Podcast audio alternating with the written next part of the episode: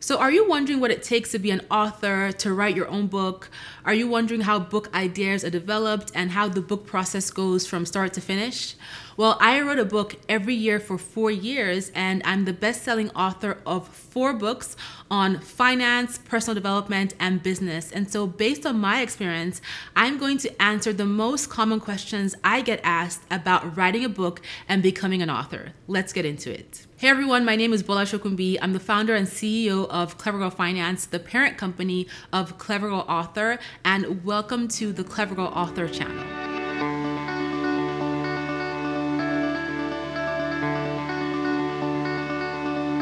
So I get asked a lot of questions about my experience with writing books. As I've mentioned, I'm a four-time best-selling author. I've written four books, and so I'm going to be answering the most common questions I get asked, starting with the first question I get asked, which is how do I find time to write? And this has to be one of the most asked questions I get.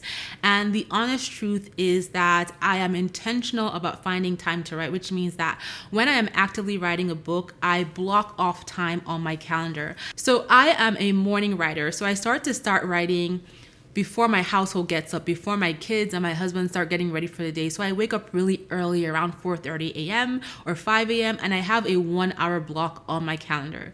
This means I have to get up and sit in front of my computer for that one hour, whether I am inspired to write or not. And that means that sometimes I just have so many words coming out of me, I don't have enough time. That hour is not enough time, and sometimes I just have nothing to write. But either way, I make sure that every single day I'm on my computer for that one hour narrow window so I create I can create consistency with my writing. So the second question I get asked often is what is the best time of day for me to write? And like I mentioned, I write first thing in the morning before my household gets up. And when the best time it is to write for you really depends on your lifestyle.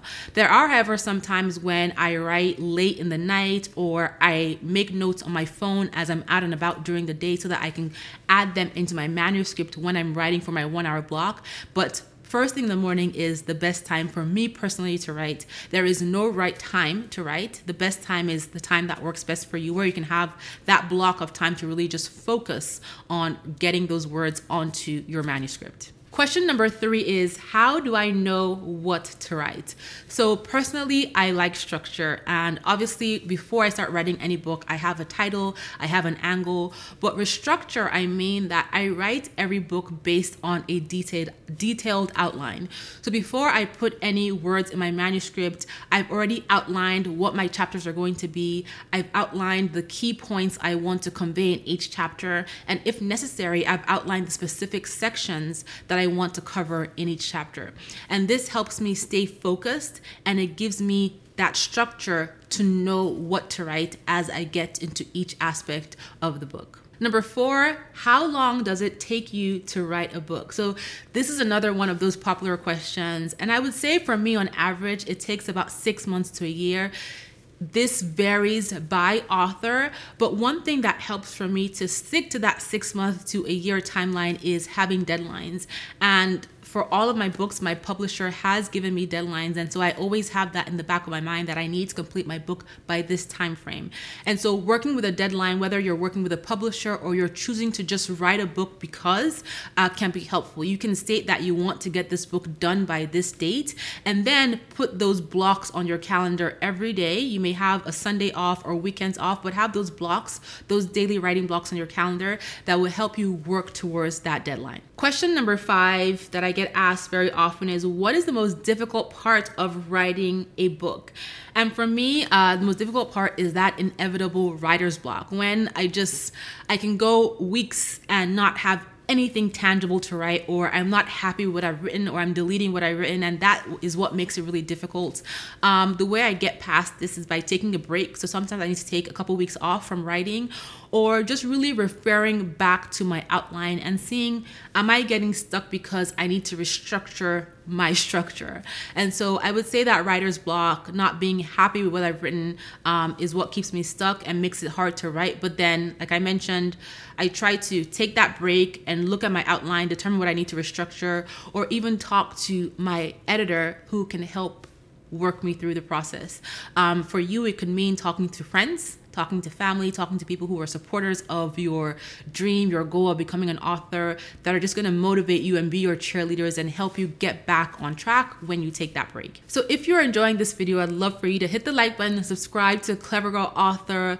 Uh, I would appreciate your support in growing this new platform and stopping by clevergirlauthor.com. We have tons of articles now on how to become an author, writing a book, freelance writing, writing jobs, and more. So please stop by and check it out. So the next common question I get asked, number six, is Did you self publish or go the traditional publishing route and why.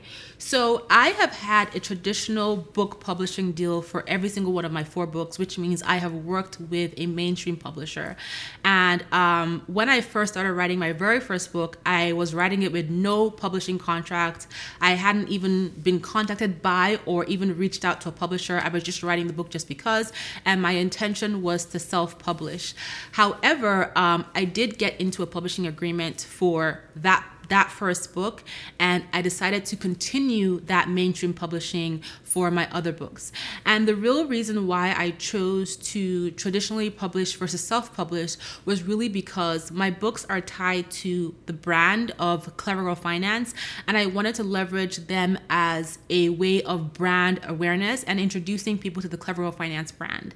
And one thing that my mainstream publisher had to offer to me was an extensive reach in terms of getting the book into bookstores, uh, the ability to, to have an audiobook contract, the ability to get the book at online at major retailers. So you can find Clever Girl Finance books everywhere books are sold. The audiobooks are on Audible and everywhere else that you listen to um, your audio audiobooks. And it's just really exciting to walk into a Target, for example, or a bookstore and see one of these books there and know that they are working from a brand awareness angle. So that was my intention.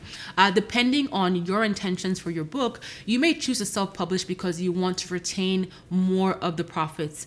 Obviously, when you work with a traditional publisher, um, you get paid on a royalty basis. They give you a percentage of earnings because they have to cover their own costs, right? So it really depends. But for me personally, I went the traditional publishing route. Question number seven How did you get your book deal?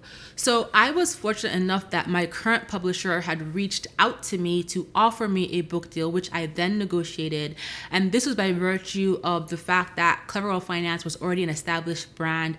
We had a decent size, decent sized audience and a significant reach. And so, this was compelling to them, was enticing to them to reach out to me to offer me a book deal, even though I had already started writing a book with the intention of self publishing. However, despite my my publisher reaching out to me to offer me a book deal, in order to confirm that book deal, I had to create a book proposal. And that is something that I'll be covering here on this channel. But there also is an article on clevergirlauthor.com on how to write your own book proposal. And essentially, the book proposal is all about what my book is going to cover, why people are going to buy it, why this book is amazing, the competition that exists in the market, and etc. So I had to create a book proposal. And so if you are thinking about pitching to a traditional publisher, you're going to need to create a book proposal, which I have had to create for every single one of my books. And I submitted that to my publisher, had a discussion with them about it, and then got the contract, which I then negotiated. So, question number eight how did you negotiate your book deals and did you have a multi book deal for your different books? So each of my books had separate contracts. So, no, I did not have a multiple uh, book deal. I went into each contract for just one book, and that was by choice. I did not pitch more than one book at a time, even though I had more than one book idea from when my first book was discussed. And when it came to negotiation, the focus for me when it came to negotiating each book, where number one, uh, my book rights, having the rights to my book or having the rights to my book come back to me after a certain amount of time, my royalties, which was how much, which is how much I get paid as a percentage on the sales of each book after the publisher's costs have been covered. I also negotiated um, my book advance, which is an advance payment on royalties before um, I started writing or finished writing each one of these books. And finally, I negotiated the inclusion of an audiobook. So again, like I mentioned earlier, one of my intentions for publishing with with a traditional publisher was brand awareness. And so I have a podcast called the Clever Girls Know Podcast. And that particular audience that listens to that podcast is used to hearing my voice. And so I wanted to be able to record my audiobook uh, so that whoever picks up one of these books also gets to hear my voice in alignment with the brand and as another way to further to further brand awareness. One thing to keep in mind when it comes to negotiating book contracts is that there is a lot of focus on the book advance and book advances are great. They are they can be one-time big lump sum payments, but I will say that it is incredibly important to focus on your book royalties because this is an ongoing payment as long as your book remains in in the life cycle, as long as your book continues to sell. And you want to maximize how much you get paid as a percentage on every sale of your book. So, yes, an advance is great. However, a royalty is even greater because if your book has a long lifetime, then that is ongoing ongoing passive income that you can get paid to you and you want to make sure that you're getting paid as much as you can possibly get. And number nine, what important advice would you give a first time author? So I have my notes here and I want to be very specific. So, number one, I will say that if writing a book is a priority to you, you really want to focus on what your topic is going to be and what you want to convey to your end reader. This is what's going to help them keep reading this book to the very end and what's also going to let them tell other people about your book. You have an excellent topic and you have conveyed an excellent message. I would also say that you want to do your research so that you know how to create a good outline, a good structure, so that you are on point as you write your book from beginning to end. You know, there are lots of books that I'm sure you have read that people go off on tangents, people go off topic, and you're like, what am I reading? You want to have a solid outline so that you can convey that message and equip your reader with information and delight them so that, again, they can share your book with others. And on clevergirlauthor.com, we have an article on how to create a good book outline. Um, I will also say that it is worth working with an editor, a developmental editor, to help just help you identify any gaps in your outline, help you work through grammatical errors, help you uh, fine tune your plots, finesse your characters, and give you feedback to help you think more broadly about your book based on what you have written and ultimately their job is to help you write a better and a really good body of work beyond what you have already created even though that might be really good. So i have always worked with a developmental editor. Um, i've always worked with a copy editor. And when it comes to the different types of editors there is also an article on clevergirlauthor.com where you can learn about the different types of editors that you may need. But i would definitely say a developmental editor that can just help you identify the gaps and help you really finesse your body of work so that it can be amazing. And usually your developmental editor has the experience, they're reading it from an outsider's perspective, and they typically will have an unbiased view about what you are writing. Once you start thinking about publishing your book, it's important to consider the pros and cons of traditional versus self publishing. With self publishing, you're going to take on the bulk of the cost to publish your book, uh, even though you can publish print on demand. Um, you're going to take on the responsibility of marketing your book and getting it out there. Uh, with traditional publishing, your publisher will likely do that for you because they have the ability to help you get your book into bookstores, into online retailers, uh, but you will get paid on royalties, which means that you will keep less of the profit. However, if your book does exceptionally well from a mainstream perspective with a traditional publisher, even though you're getting paid a percentage of sales in royalties, it can far outweigh, right? Um, far out earn what you were earning from self publishing. So you really have to think about it. What is your intention for your book? For me, primarily it was brand awareness, not an advance, not pursuing a specific dollar amount with book, sale, book sales, even though these books have done really well. So really get clear on them. So really get clear on that. So if self publishing is your goal because you just want to focus your books on your audience, your existing audience, you've built an audience, you want to retain as much profits as possible, great.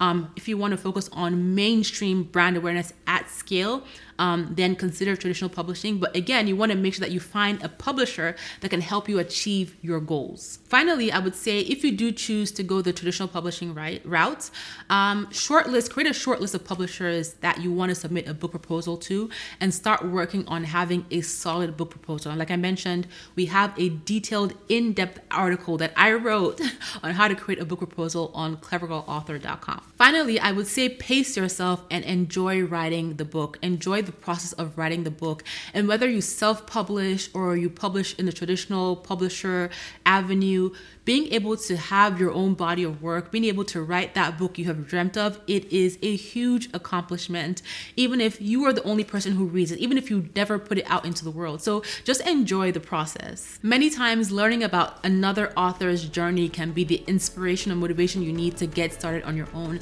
So I hope you have found this video helpful and please tune in to this channel. There will be tons more videos on the topic of writing a book, becoming a writer, building a career in writing, and yeah, I would love to have you guys here. So please hit the like button, subscribe, and stop by clevergirlauthor.com.